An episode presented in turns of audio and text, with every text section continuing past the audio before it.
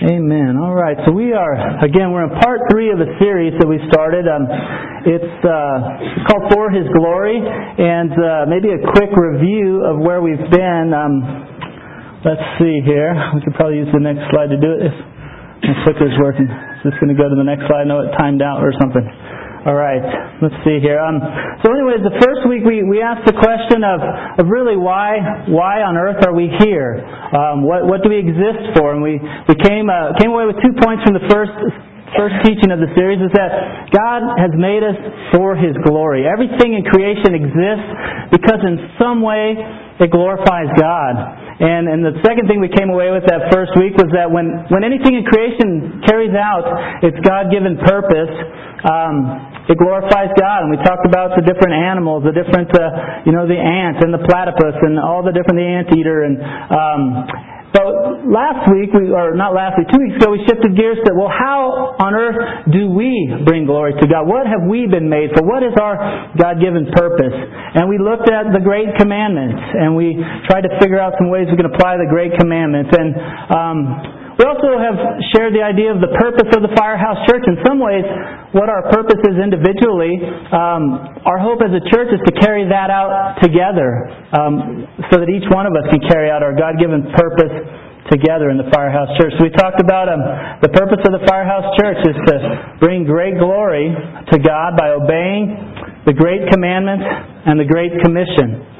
So hopefully you have a handout here. If you, if you don't, uh, they should be coming shortly. If you need a pen, they should be in your seat, or, or you can ask for one. They'll get you a pen as well. But uh, a few things you can take notes on here this morning if you feel led to. But, but anyways, we talked about the Great Commandment. The Great Commandment, ultimately loving God supremely, loving God with your whole being. We talked about with your heart, passionately, with your soul, is um, personally, and you know, it also ties in with volitionally, your, your personal choice.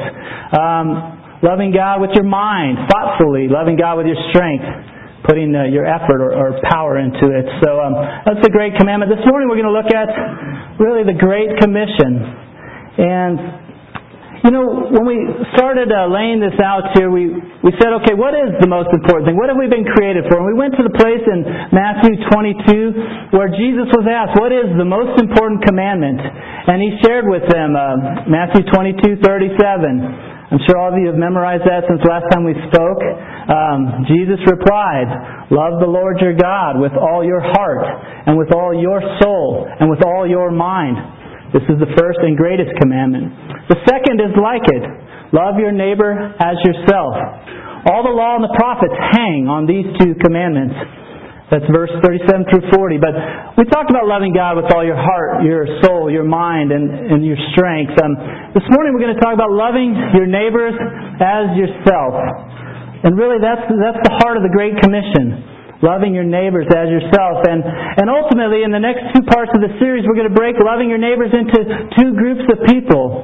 You know that every person on the planet, every person in this room right now can be divided into two groups of people? Those who are Christians, those who believe in Jesus Christ, and those who do not.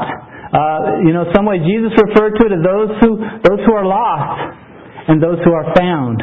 Those who are, are His, His children right now, and those who are not. And um, in some ways, those are those are two very distinct ways to see everyone on the planet. They're either in this group that knows Jesus Christ as their Lord and Savior, that they have eternity squared away with Him, um, or or they do not. That relationship with God, that connection has been lost because of sin. And um, and so the first part we're going to talk about is this morning. We're going to talk about loving those who are not Christians, loving those who, uh, as Jesus said, are lost from his perspective. And so um, that's what we're, we're going to talk about here. Um, we're also going to continue to tie this into the Firehouse Church. What, what, where does the name come from? What is our vision? You know, sometimes people, over the years now, we've been a church for about seven years. This fall makes seven years. Um, and, and over the years, we have been called a lot of things uh, that are not the Firehouse Church. Um, and some of them are good, some of them are bad, but uh, no, uh, most of them are good. But most of them are confusion over firehouse. You know, we've been called the fireside church. We've been called the fireplace. We've been called um, the fire station. We've been called, uh, you know, there's confusion over firehouse subs. Firehouse Car Wash. I got a call a week or two ago about the Firehouse Veterinary place somewhere in town. I, they, you know, is this the vet? Uh, no, this is me, Rich, the pastor. Um, and so um, there's there's confusion. Why why the Firehouse Church? Why when you picked a name did you go with something like that? Now some people, some of you might be, uh, you know, a little bit like you come around, you take a look at this building, and you go, well, yeah, it was an old fire station. That's why they're called the Firehouse Church. Anyone anyone thought that before? I thought that. That's a, you know, it kind of looks like an old fire station, and that's you know, thank you, Lord, for that. It's not been an old fire station before, but we, we hoped that it would kind of look like that. When we first came to town, we did try to land in the, some different fire stations, um, and, you know, it never worked out. Someone got to a lease before we did, or it cost too much. Um, but there's a couple reasons why we're the Firehouse Church. Um, one is, uh, like we talked about last week, we want to be a church that is uh, passionate about loving God, loving God with our whole being. You know, in the Bible, it refers to God as a consuming fire. And our goal is to be a church that is centered around the God who is a consuming fire. You know, uh, Exodus 34:14, I think it's a New Living, but it just says, He's a God who's passionate about His relationship with you. And that's who we want to center the Firehouse Church around. We want to be passionate about loving God in response to that. But there's another reason why we are named the Firehouse Church. And it has to do with the idea that, um, that Jesus, before he left, he gave clear instructions to his followers. Those instructions are called the Great Commission. And the Great Commission at its heart, and, and the instructions that Jesus left his disciples in the church, is ultimately it's a rescue mission. And, and Jesus gave the church a rescue mission. And in some ways that, that resonated with me as a pastor. I was thinking about when we would plan a church, what we would name it. Uh, we went through a few iterations about um, other campuses have groups related to, uh, you know, there's O2 out there, you know, for oxygen. There's the H2O. I think Greeley had a campus group, H2O. They got water covered. We started thinking oxygen, water. I don't know if there's an earth, you know, church out there or whatever, but we, we want to do fire. What about fire? And God's a consuming fire. And, and there's a rescue mission that's similar to, to what maybe firemen experience in life. And I, and I know um, it was about 11 years ago, I heard a story on the news that, that stuck with me. And some of you might know it. It was from here in Denver. And I was up in Fort Collins at the time, and I just remember hearing it on the news. And it had to do with um, August 21st of 2000. And I'll just jump into the story here. Um, after an exhaustive five hour search uh, that ended late Thursday night when the body of a Denver firefighter, swept away by high, high water while helping save a stranded, motorist, was found in a drainage culvert. Robert Crump, 37 years old, um, from the Denver Fire Department, and in another word, directing traffic around high water on Colorado Boulevard when a woman left her flooding car and slipped in the fast moving current while walking toward the side of the road, officials said. Two firefighters went in and grabbed the woman, but Crump slipped and the current caught him, carrying him under, said Mark Watson, the public information officer for the fire department. Crump was last seen about 5.45 p.m. Some of his gear, including his helmet, was recovered during the search, and crews held, crews held out hopes that he would be found alive until the end. Um, Let's see, given the option between their life and somebody else's, they, firefighters, would take great measures to make sure the other person would live first, says Fire Chief Rich Gonzalez. Crump's body was found about 11 p.m., about two and a half blocks away after an extensive search made by more than 50 firefighters and dozens of law enforcement personnel and officers from other agencies. Water levels in the drainage culvert rose to as high as 14 feet, according to Watson and had subsided somewhat when crews found Crump's body. Searchers also looked in, in storm drains and manhole covers during, during the operation. And Watson said uh, the firefighters were not engaged in an active operation when the woman left the car, and, and thus were not wearing lifelines when the, the two men quickly reacted and uh, went into the water to save the woman. Uh, no one was able to get to Crump in time after he went under. Uh, the second firefighter and woman were not injured. Crump leaves behind a wife and three children, daughters ages 9, 11, and 13. He joined the fire department in April 1997. And I just remember hearing that story about this, this firefighter that he went and he was involved. He, was, he wasn't even on duty, uh, and he went and he risked his life to see a young woman saved. And in the process, she was uh, safely rescued and, and he slipped and got swept away and he lost his life. He gave his life for something that he thought was important.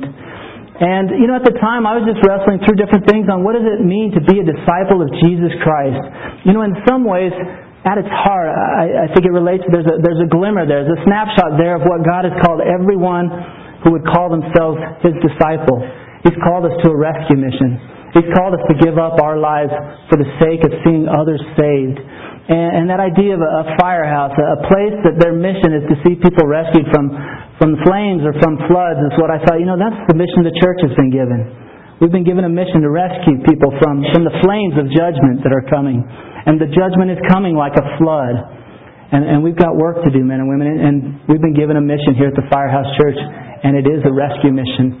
And our hope is that you, you know that and that you catch that. Because, you know, if, if you're a part of the Firehouse Church and you're, you're not up for rescue, you know, maybe that's not your thing, you might find yourself uh, twiddling your thumbs when others are really trying to, to work at reaching those who are lost. And you might find yourself maybe feeling a little awkward when, when someone's sacrificing for that cause and, you know, we've got other concerns, being entertained and other things like that. But we're, we're all about a rescue mission here and I want to make sure everyone knows that. Um, and that's not accidental. Again, Jesus gave us the Great Commission. It is a rescue mission. There's a few verses on it. Some of you might not have ever heard the Great Commission before. Um, and and it, if you haven't, that's okay. Um, we're going to talk about it this morning. The Great Commission has to do with um, it's not to be confused with, you know, like pastors get paid a great commission for the size of their church, and as it grows, there's a percentage cut we get. It doesn't work like that. Our salary is set regardless of who shows or doesn't show. Um, no great commission there. But the great commission just has to do with the, the final instructions that Jesus gave um, before returning to heaven. A couple of the key verses on that are, are this one from Mark 16, 15. Jesus said, Go into all the world and preach the good news to all, all creation. Go into all the world, preach the good news to all creation. Another one you, you've heard of before if you've been around here at all is, Therefore go and make disciples, uh, baptizing them in the name of the Father and of the Son and of the Holy Spirit, and teaching them to obey everything I have commanded you. And surely I'm with you to the very end of the age. And, and those are two verses that really um, uh, you know, encapsulate the Great Commission. Um, there's each gospel has a has a place where Jesus kind of gives these marching orders.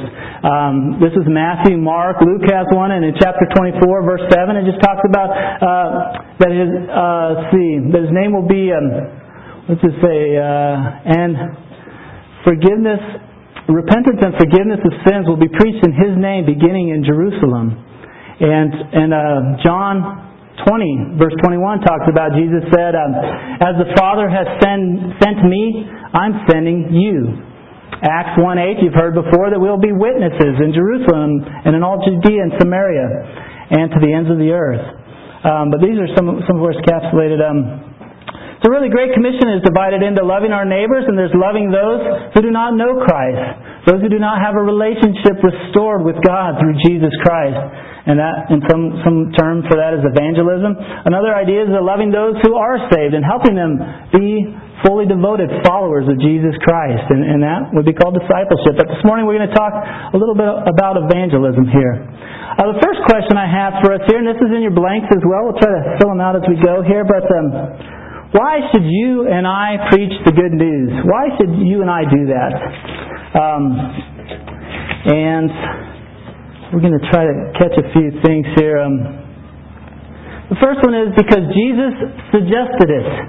Jesus, or, or Jesus hinted at it. Or Jesus kind of sort of wishes that we would do it. Right? That's the blank. You know, the blank is why should you and I preach the good news? Because Jesus commanded it. He said, Go into all the world and preach the good news to all creation. And again, you know, somebody said, well, that was the first disciples. Well, maybe it was the first disciples.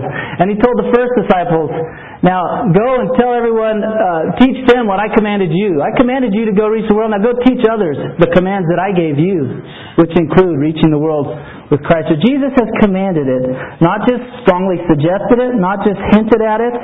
Um, and, and I think there's a real there's really something we need to catch here. Um, there was a study that came out within the last 10 years. I think it was from Campus Crusade for Christ. But they did a study about Christians in the United States of America.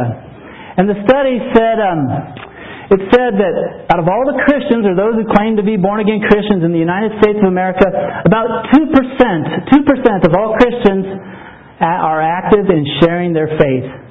2% out of all Christians in the United States of America are active in sharing their faith. That's a challenging statistic. Uh, and statistically speaking, if you look in this room and say there was 200 people in here like last week, um, that means we could pick four of you out of this room. Four of you would be active in sharing your faith out of 200 in a room. That's pretty sad, and that's that's uh, that's pretty scary. And I think I, I feel blessed in a way that I think our numbers are probably greater than two percent. But I got to ask you, when was the last time you shared your faith? Period. When was the last time you shared your testimony in a clear and concise way? When was the last time you shared the gospel in a way that somebody could actually respond to the gospel and get saved? I've got a question for you. Are you in the 2% or are you in the 98%? Now, you know, I'm not asking that question so we can point fingers at people and go, oh, shame on you. I'm asking that question because you've got to be realistic about where you're starting at because we want to be a church full of people who are in that 2%. We're obeying Jesus' command to go take the good news to everyone, everywhere. We want to equip you for that. We want to encourage you for that. But first you've got to catch where are you starting at? Are you in the 2%? Has it been since college that you shared your faith effectively? Has it been a year or two or months? Since you've really shared a clear and powerful presentation of the gospel. Have you ever done that? Because we believe here at the Firehouse Church, we believe that should be a normal part of every disciple's life. Everyone who's claiming to follow Jesus Christ, this should be a normal part of their life. You know, uh, modern day, you know, there's the flyers out there saying, I'm part of the 99%, you know, the Occupy movement. I don't know where you stand on that. I mean, you're here this morning, so you're probably not camping out. But um, but I don't want it to be the case for the Firehouse Church where we go, I'm a part of the 98% who love worshiping God, who I'll worship Him with all my soul, my heart. Just don't make me share Him with anybody. Just don't make me mention the name of Jesus to anyone. That could be a little awkward for me.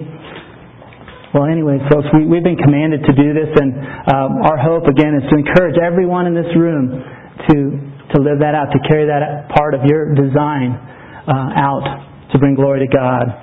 Uh, a couple verses, you know, sometimes people, you know, say, oh, there's not enough verses on it. Again, here's Acts 1.8. There's another one. I love this one from 2 Corinthians 5.20. But it just says, Paul is speaking. He says, we are therefore Christ's ambassadors, as though God was making his appeal through us. We implore you on, on Christ's behalf, be reconciled to God. And women, we're, we're supposed to get out there with people and encourage them. Hey, get right with God. Please, I beg you, before it's too late, get right with God through Jesus. We're supposed to be doing that. And Paul was, obviously, and we want to imitate that. Other good verses. Um, this one here, you know, it's a, you've heard this before. We're a chosen race, a royal priesthood, a holy nation, a people for God's own possession, so that you may proclaim the excellencies of Him who called you out of darkness into His marvelous light. We are, if you're claimed to be a disciple of Jesus Christ, you know what you are also? You're also to be a proclaimer. Not just uh, a silent witness in the places that you go. Sometimes that word ambassador, you know, uh, I feel like it can be a little bit, uh, you know, ambassadors. Do you, do you know any of your ambassadors from the United States to anywhere? Uh, no, not a clue. And you know any ambassadors that are visiting our country? No, not really to me, that's not really doesn't capture the heart of loving the lost. Um, but I think proclaim. We are proclaimers. We are like the modern day prophets that God has said. I want you to get out there and tell people this good news. It's not an inactive thing. It's not a staying put sort of thing. Wait till someone knocks on your door and asks, "Hey, how do I get saved?" Um, we are to be active. Um, another place here. This is one of the verses that is key to the firehouse in our name. You know, we're Jude the brother, the half brother of Jesus, said this. He said, at one point, rescue others by snatching them from the flames of judgment. Rescue others, rescue them from the flames that are inevitable if they've sinned against their Creator. Get out there and rescue them. Be a part of taking the good news out there. And so um, we've been commanded to do it. Um, there's some of the verses there. Another reason why we um, preach the good news is because um, it's a way to show our love to God. You know, Jesus said, if you love me, uh, he who has my commands and obeys them is the one who loves me. You know, and so if we have His commands, His commands to get out there with the Great, in the Great Commission are very clear. And, and yet sometimes uh, it's probably one of the hardest things we can do in the Christian life is to share your faith uh, clearly uh, with, you know, or share the gospel in a way that someone could actually respond and get saved. I think most people, we can do a lot of things in the Christian life. This is the one that's uh, shied away from the most. You know, and if, if we ask the question of, uh, you know, how much do you love God, and say we just narrowed it down to a few commands related to the Great Commission, um, how much love would be expressed through your life if we only looked at these verses about uh, getting the good news out to all the world? How much love is coming through your life to Jesus Christ if it was just looked at these commands? You know, in some ways we go, well, I'm doing great at loving Christians, at serving Christians. You know, it's 50% of the Christian life, but I'm doing terrible at this other thing here. We'll put those two together, 50% and, and terrible, and it's a failing grade, you know, in the Christian life. And so we want to be, a, folks, that, as a church, we want to be people that are strong and, and loving believers and loving God and actively pursuing the lost. And so, um, but it's a way we can show our love to God. Another thing is that it's a way we can show God's love for the lost. Like the verse we said, it's like God wants to make His appeal through you. He wants you to be filled with His love and compassion so that when you're talking to a person that doesn't know Him, it's like they will feel the love of God because of you sharing with them. So we're doing it because we're commanded. We're doing it to show our love to God. We're doing it so that we can be vessels of God's love towards others. That's that's why we do what we do. And um, you know, there's a um, We've got a, let me see here. We're, we're going to look at, so that's some reasons why we share the good news. We're going to just uh, spend the rest of the time here just with some practicals on how. How do we do this? Yes, I know that's true. I've known that's true forever, and I'm still stuck in the 98%. Uh, how do we do this? You know, we don't want to just leave you feeling bad. Um, and you may feel bad, but that's, that's between you and God. You know, um, I'm not trying to make you feel bad. Um, at least I'm not trying that much. You know, maybe, no, I'm not, I'm not trying to, between you and the Lord, whether you're obeying Him as it pertains to this, whether He's getting any love from through your life on these matters. Um, Bill Bright said this when it comes to witnessing. I think it's a great quote here, but it just says, "Success in witnessing is simply taking the initiative to share Christ in the power of the Holy Spirit and leaving the results to God." Sometimes we have to, we, we feel like our, our success and how well we're doing is based on are people getting saved or not. Did someone fall on their face and, and receive Christ? Did they start crying? And I feel good if they did. Well, I don't know. I haven't seen that too much of that in my years of following Christ. Um, that's a great response. I'd, I'd love it if that happened. Um, but success is you're obeying Jesus when He says to you, get the good news out there. That's success. And you're doing it in step with His Holy Spirit and the power of the Spirit. That's success in God's eyes. The results, those are up to God. But we do need to obey on our part. This is uh, the Living Bible, as it says the verse here in Mark 16, 15. But it says, You are to go into all the world and preach the good news to everyone, everywhere. And so we have an acronym here on helping us out here, and it's uh, if you if you know me at all, I don't use acronyms a lot. You know, it's kind of a uh, I just I, I'm not a big crossword puzzle guy or anything like that. Um, but anyways, I got an acronym I felt like God gave me to help us out with uh, some of this, uh, how to get the good news out. The first one, the acronym is PREACH. You see it in your hand out there, PREACH. Um, a quick, quick thought for you, um, maybe a little riddle to chew on. You know, uh, not every Christian is, is a preacher, but every Christian is called to preach. You follow that? Not every Christian is a preacher. But every Christian is called to preach.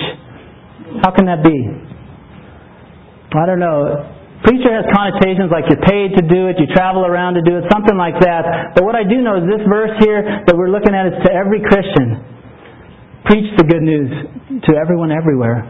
That's to every one of us. Sometimes I find people that say, well, I'm not gifted in evangelism. You know, there's, there's ways we get in the 98% of people. Some will say, you know, there, there are people, the Bible's clear, there's some people that maybe are gifted to, to preach the gospel. Would you agree with that? Some people are gifted in evangelism. Can I get an amen?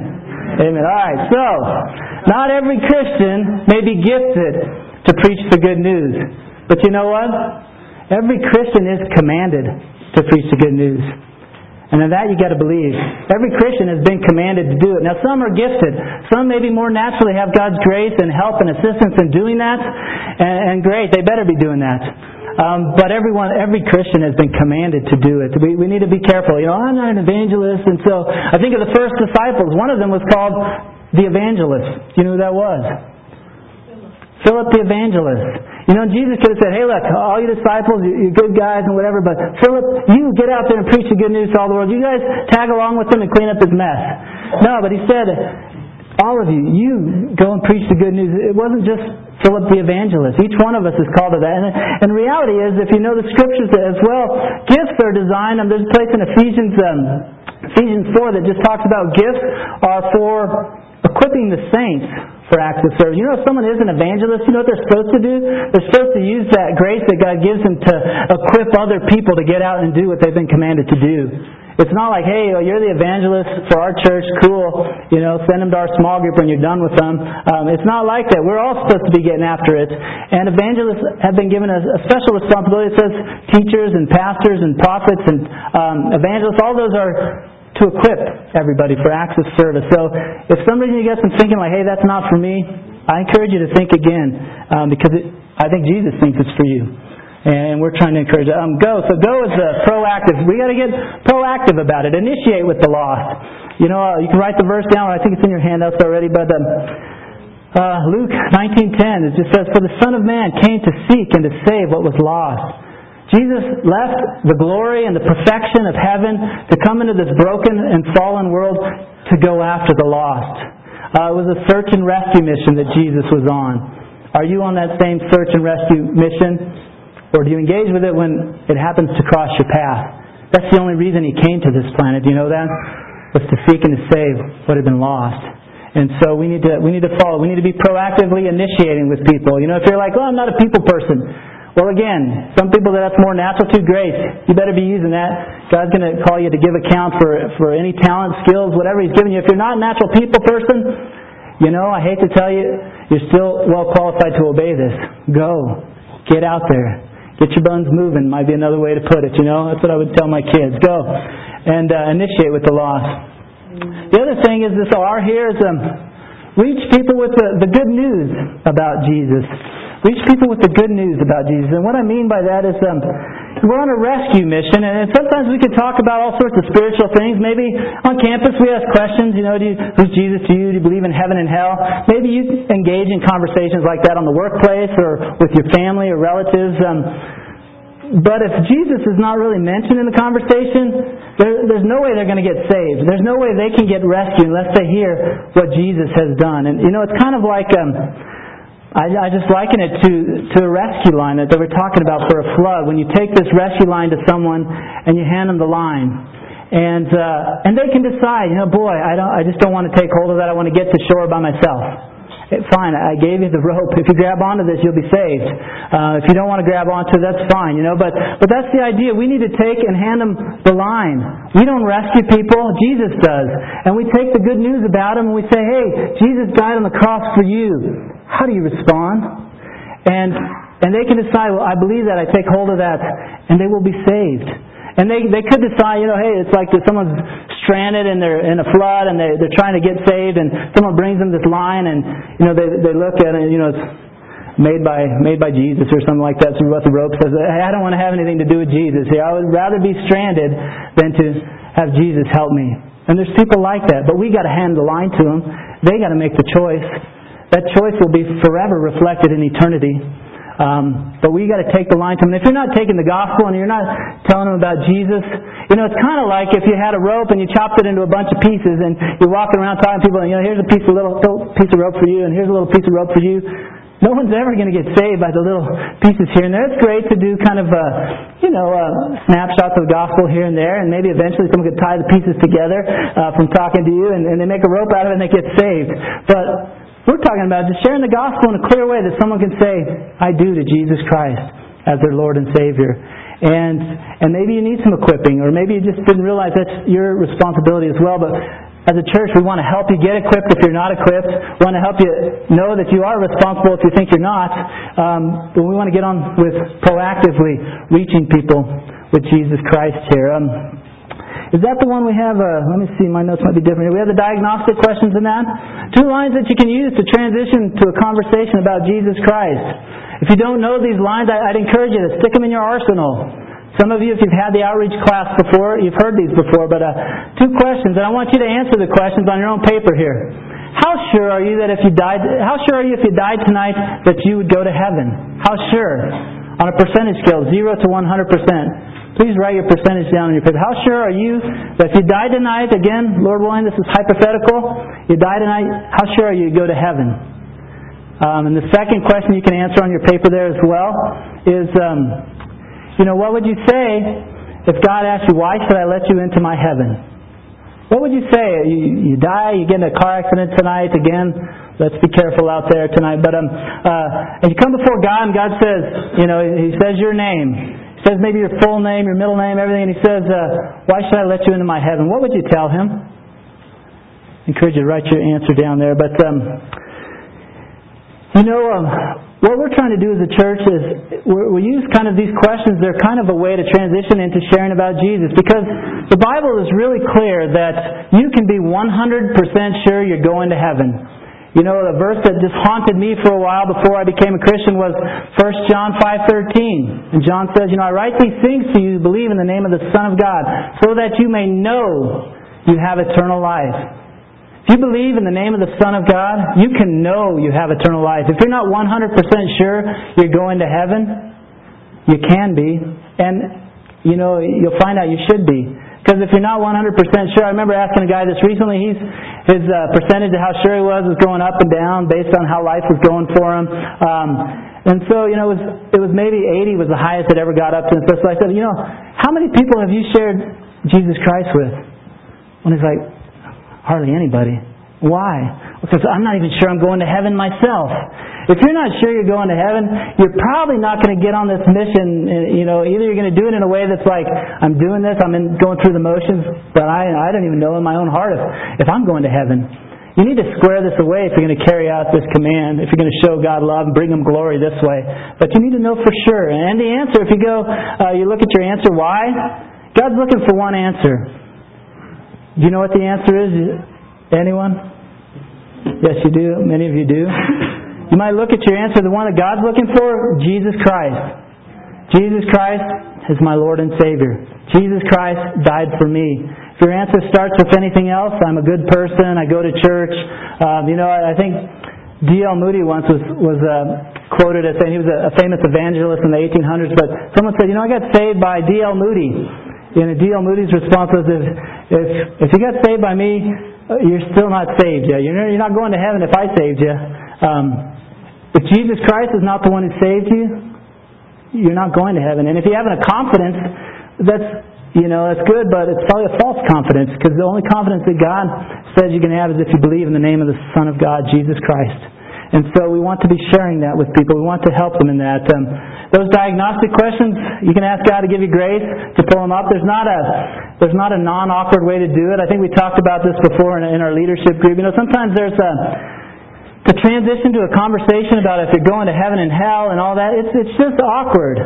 Okay? It's not it doesn't become not awkward but it you you learn how to process it. We we said it's kind of like a doctor you know?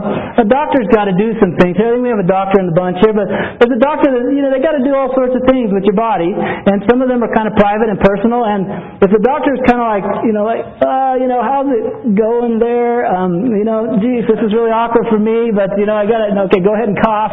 Um and, you know if a doctor is really awkward in what they're doing you're going to be like really like oh my gosh, I'm going to find another doctor or I'm never going again. I knew that's why I didn't go to the doctor. Um, but a doctor engages in situations that can be awkward and they do it in a way that they're, they know what they're doing and they're comfortable with it and, and that in some ways puts others at ease if they're going to a doctor. If the doctor, you know, is, is freaking out on you, well, you're going to be freaking out, right? Can I get an amen? Yeah. Even if they are comfortable, you could still be freaking out. But, but the same is true when you're telling people about Jesus. You know, it's like if you're, you're like, oh my gosh, here it goes. Uh, you heard of Jesus before? Ah, you know, um, and they're going to be like, oh, you know, they're going to freak out too. But uh, if you're comfortable with it, using these lines, how sure are you if you die tonight, you go to heaven? Now you have to figure out, you, you don't want the jump to be too awkward and you're just like really comfortable with awkward situations. There's a few of you guys out there, I know who you are. Um, the goal is not to just make someone feel awkward, but the goal is, so when you make that transition to a question like, where are you going to spend eternity when you die, or, or these diagnostic questions, you just want to be practiced at it, be comfortable at it, and You know, trust God to come through, and you might find some things that are different than you expect. You know, um, Alan and I were talking to a guy this week that, you know, we were pretty sure he was a Christian, and uh, we've been dialoguing, and he, he speaks a little Christianese, you know, he, he's saying things like the Lord and things like that, and we're like, oh, the Lord, you know, that means he's a Christian. Um, but we are telling him about how last week in church we did baby dedications and we did baptisms, and, you know, I, I made some comments about, yeah, we had fun dunking people, you know, it was a great time, and, and he was like, dunking people? What are you talking about? And um, I was like, well, you know, when someone becomes a Christian, they get baptized, you know, kind of go underwater and bring it back up. And he was just really confused on that. And um, and then Alan said a few things that were kind of taking it the direction of uh, let's turn the corner on this conversation a little bit. He was kind of like, well, well, you're saved, right? You know, when you get saved, you get baptized. Haven't you been baptized? He's like, saved. He had this look come over his face, like. Um, and then Alan went on to say, you know, like uh, you placed your trust in Jesus Christ as your Lord and Savior. And he said, that's where I have a problem. That's the issue right there. And all of a sudden, this conversation went from a guy that we thought we were going to be, you know, high fiving and him in heaven and things like that. And he talked about the Lord and stuff. But you know, he's got issues on whether Jesus Christ is the way to get forgiveness. And and now we know that. And we were going to follow up with the diagram there. Um, you know, he said, "Hey, I'd love to hear more about that. How I can know for sure I'm going to heaven." and we're hoping to, to get to catch up with him here. But we've got to be proactively engaging people with the point of getting to the gospel there. Um, and someone you think might be saved might not be 100% sure, or they might be sure and it's for the wrong reasons. It's for a reason that's not going to fly with God. We want to help them with that. Um, again, um, preach, P-R-E. E would be, um, you could put everyone, everywhere, or you could put the word evangelism which includes everyone everywhere. That's the E. Um, so everyone, everyone. Then there are, there's the other little blank there. I love this one here. It's um, so everyone, everywhere. It means it means those you like and those you don't like, right? Please don't write that down. Those you like and those you don't like. Um, I hope you like everybody. You know, um, it's those you know and those you don't know. Those you know and those you don't know. If you're going to share the gospel with someone you don't like, I encourage you to take a step back, start liking them a little bit, then share. You know, share this good news with them. If you don't like them, motives might be a little suspect there. Um, but uh, everyone, everywhere, with those you know and those you don't know. That means, uh, and I think I put it in the notes there. It's uh, that means friendship evangelism and initiative evangelism. Friendship evangelism with friends, family, people you know. You're trying to share your faith with them. And I think most of us tend like, okay, I get that. But you know what? If we're going to reach everyone everywhere, who is that going to include? It's probably going to include some people you never met before. You know, you think about it, if the 12 disciples only shared with those they knew and had a great rapport with, you think they would have rocked the world and turned it upside down like they did? No, they had to talk to a lot of people they didn't even know. And they had to share this message of God's love for them with people they, they didn't even have a friendship with, you know? Some of the times you're like, oh, Peter, how can you ask that question? You just barely, you just barely let you out of jail. Um, you know, but they were sharing with everyone, everywhere. It's going to be friendship evangelism. And it's going to be initiative evangelism. People you don't know. The other word for that is not as friendly as um, cold turkey evangelism, right? You know, I think cold turkey evangelism just doesn't sound that fun. Tom Short likes to call it uh, initiative evangelism. He's, if you know him, he likes to get after people he doesn't know as well, you know, in a good way. Um, but people you know, people you don't know. Everyone, everywhere. And so um, we want to do that. The next one is uh, we need to ask God Ask God for their salvation and your opportunities. Sometimes we can, you know, we can be praying for the lost. I think it's um, oh, Ray Comfort and Kirk Cameron in their Way of the Master Ministries. They, you know, Ray Comfort makes the point that you know that to pray for the lost to get saved is not the same thing as you and I sharing the gospel for the lost to get saved. Sometimes we think it's synonymous. I prayed for the lost. I'm doing my duty. You know, I love God. No, I'm praying for the lost is not the same thing as obeying the Great Commission. You know that? It's good to pray. You pray that God saves them. But you know, the reality is you can pray for God to save someone, and then someone else who's actually obeying that command could come along and share the gospel with them and they get saved. Those are two different things, and we want to be doing both. Pray for people to get saved. Pray for your family, your friends, your coworkers, um, and pray for your opportunity to share the gospel, to extend a rescue line to them. Not just a piece of the line, not just a little, uh, you know, buzz buzzword or whatever, um, but to share the message that could transform their life. So ask for their salvation and your opportunity. And I've been using something in my own life here recently, which I think you have a blank for, but I've been asking God. I've just been like, God, I know you want me to share. I know you have people that you've prepared out there. Show me who is next. Who is next, Lord? Who is next for me to share with? Who do you want me to share with? Maybe I don't even know them. Who is next? And, and I encourage you to pray that. God has said, you know, this comes from that verse um, in Acts 17 where it just says God has determined the exact times and places that people will reach out to them. He knows exactly when someone's going to call on the name of Jesus Christ. He knows exactly where they will be on the planet. And He has placed Christians strategically there for those times. And you and I can ask, I believe it's a prayer God has been answering in my life over and over again. Lord, who is next? Who do you want me to share with next? And sometimes they're ready to get saved, and sometimes they're not. But I've been praying this, and I've found in the last, I think it's like four times that I've shared that four people or, or everyone I've shared with has prayed to receive Christ. You know why? Because it was such a good presentation? No. Because it was such a bad presentation? No, not that either.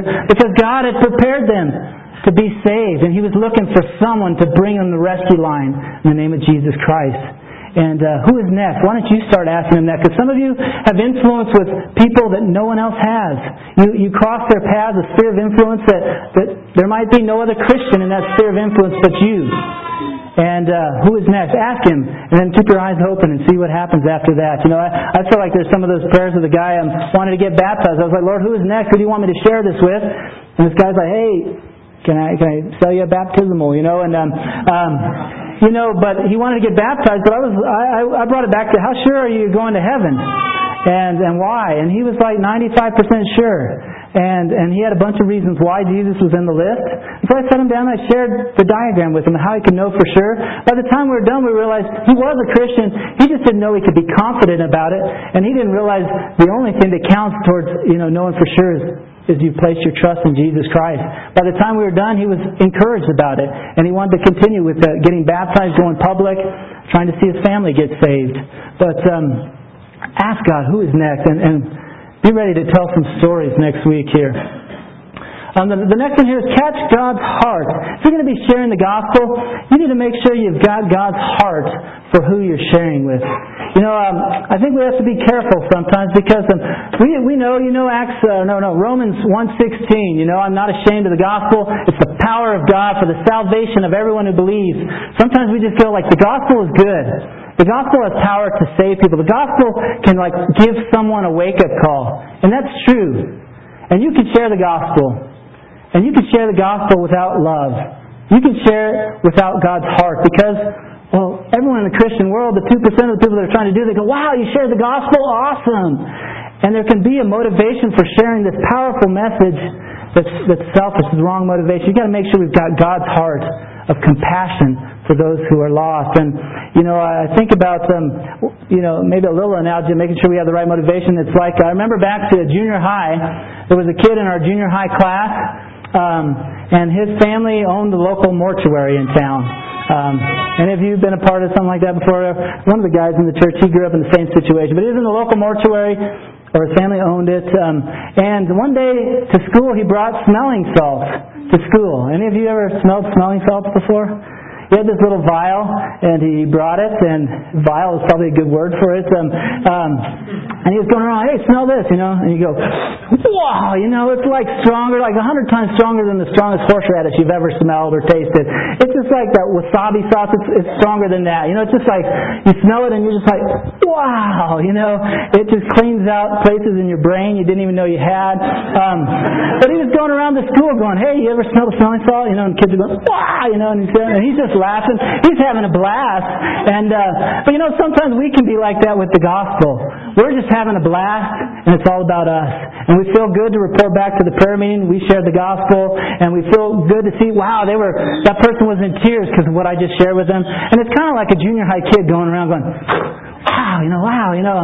Um, now, most of us would say, oh, how, you know, I judge you for those bad motives like that, you know. Don't you judge, don't, shouldn't we judge someone like that? Um, no. Um, but, but the other side of it is there's, there's people that are in the 98% that haven't said anything that's worth saying wow about related to Jesus in a really long time.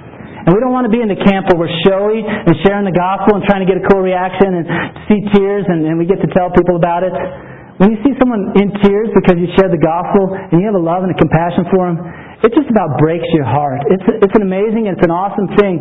Sharing with a guy recently and just going through and he had his sins that he listed here and he shared some of these sins that he felt really bad about and I was like, you know, uh, Jesus died right there. Why did Jesus come here? To die for you. I put his name on the cross. Jesus came to die for those sins right there. This man was in tears, knowing that Jesus came to die for him. And there's a powerful and there's a loving thing there. But if you have the wrong motivation, it could be a showy thing.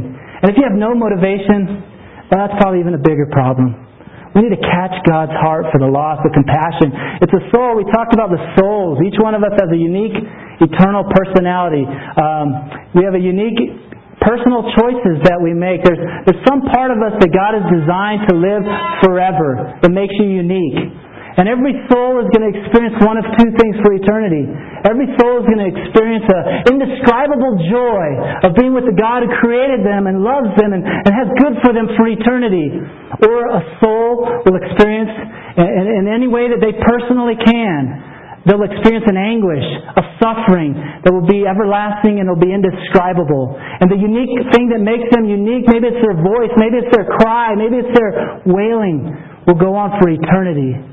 And God's heart, God is the one that, suffers when someone is lost. You know, sometimes we can try to conjure up, I, I feel compassion for the lost. God's the one who's suffering the loss. He's the one that's made every person. He, he knows what it means to be eternally lost. And uh, my prayer is, God, Help me to have your heart on this.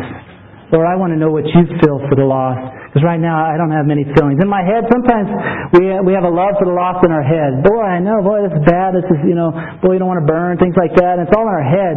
But when it gets to your heart, you will be like the Apostle Paul who cannot help but share, who is compelled to share with people because you know how God feels about it. And I want to be like that. And I hope you would pray, Lord, let me fill your heart on this if you haven't in a while. And the last one here on preach is just have no hindrances to, to sharing the gospel. Sometimes we can have things that hinder us from being effective. One is, um, what do we have here?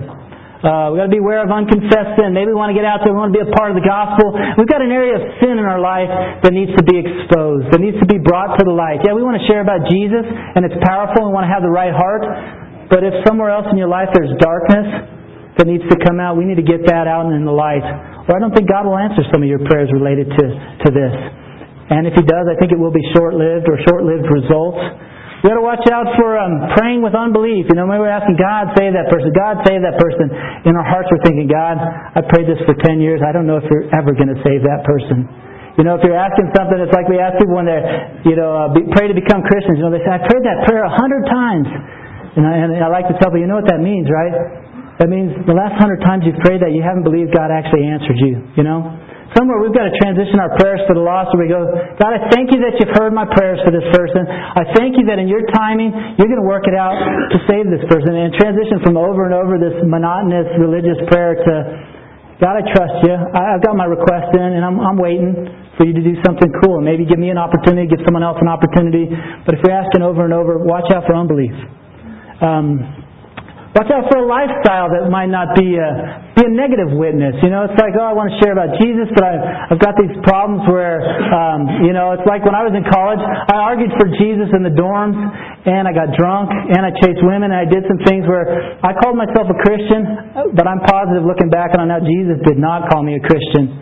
If you're in that same boat, you're going to be ineffective, or if you are sharing the gospel, it's going to be hypocrisy.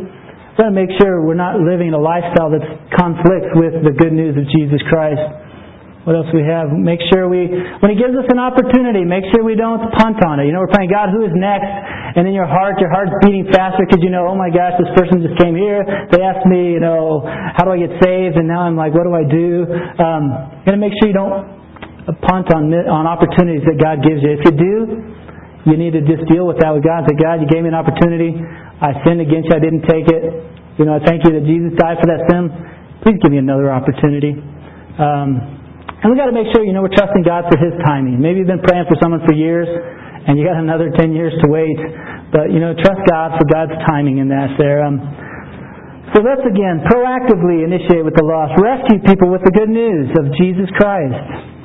Everyone, evangelize everyone, everywhere. Ask God for their salvation and your opportunity. Catch God's heart for the lost. Have no hindrances in your life. Let's pray. Lord Jesus, we do just want to be um, men and women who have your heart. We want to be men and women who obey you in everything, Lord, not just in worshiping you, in praising you, but in sharing about you and what you've done on the cross. God, I do ask for every person in this church, please give us an opportunity to share about you. God, help us to know who's next in our world, in our sphere of influence. God, I pray for those who might even be in the room here today that um, in order to live for your glory before they can do loving the lost, they need to respond to your love in the first place. To respond by saying, I do to you as their Lord and Savior. God, I pray that you'd help people respond to your love, to become Christians, so they can take that message to, to everyone else who needs to hear it. God, we just pray that you'd make us a church that brings you great glory by obeying the Great Commandment, by obeying the Great Commission. We ask you give us opportunities this week. We pray in Jesus' name. Amen. Amen. All right. Well, thank you guys for coming this week, and we will catch you uh, right back here next Sunday.